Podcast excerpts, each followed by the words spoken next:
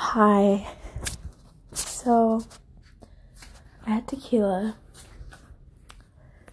and I haven't had tequila in a long time. So, basically, it makes me like really aggressive and just like really weird. So, that's where I'm at. And I just had a couple of something somethings of weed. My plan right now is to watch Bohemian Rhapsody. so it'll be an interesting mood when it finally kicks in. But right now, I'm gonna read you a poem I was telling you about earlier today.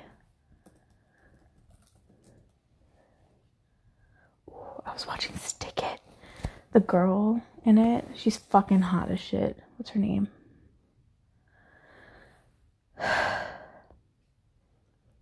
Missy Peregrym. Yeah, she's really hot. Alright, let me.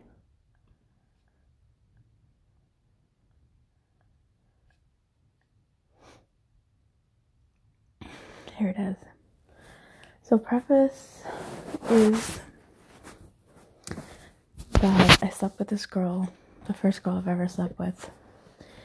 And it's something that I've just been like thinking about for like three years and it never actually happened. I thought it was just like me going through a phase. But this is what I ended up writing when I woke up. Like,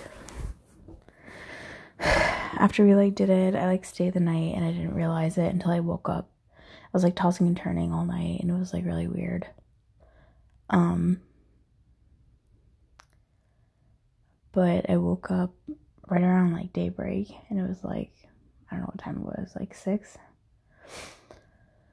but I had this like idea in my head. I was like looking at her and like the sky and how like blue it was and the streaks of pink and the birds and the sounds and everything. It was so nice.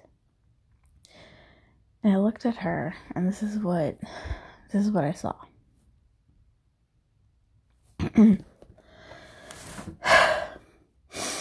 the lines of her neck are covered in blue shadows and lines. The darker spots are illuminated by her silver chain that shines like the moon.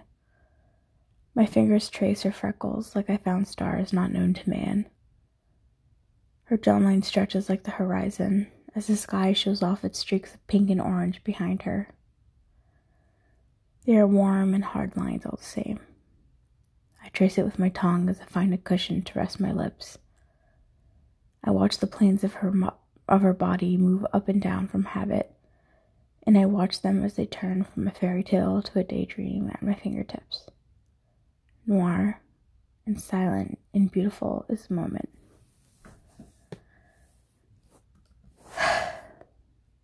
So that was all, that poem was called Noir, if you couldn't tell. um, it's one of my favorites. I have two others. I'm gonna read one because I feel like this one encapsulates like a lot of I guess who I am. It's called Simple. If I am simple, let me be as simple as the clouds in the sky, the rainbows that follow a storm, as simple as the stars that shine and the moon that glows a soft light, as simple as the geometry of a flower, as the bloom of life. If I am simple, let it be because it is curiosity that is behind your words, that you are patient, that you want to learn the way I am the way humankind has learned simplicity with time. That it is not simple at all until you understand it.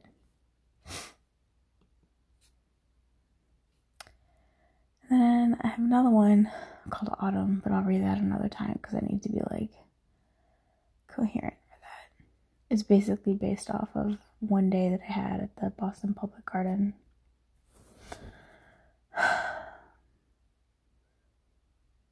Boston will forever hold a soul of me, a piece of my soul. Something like that. Yeah. As I prepare for Bohemian Rhapsody, I'm just gonna watch another show. Probably stick it. Alright, bye.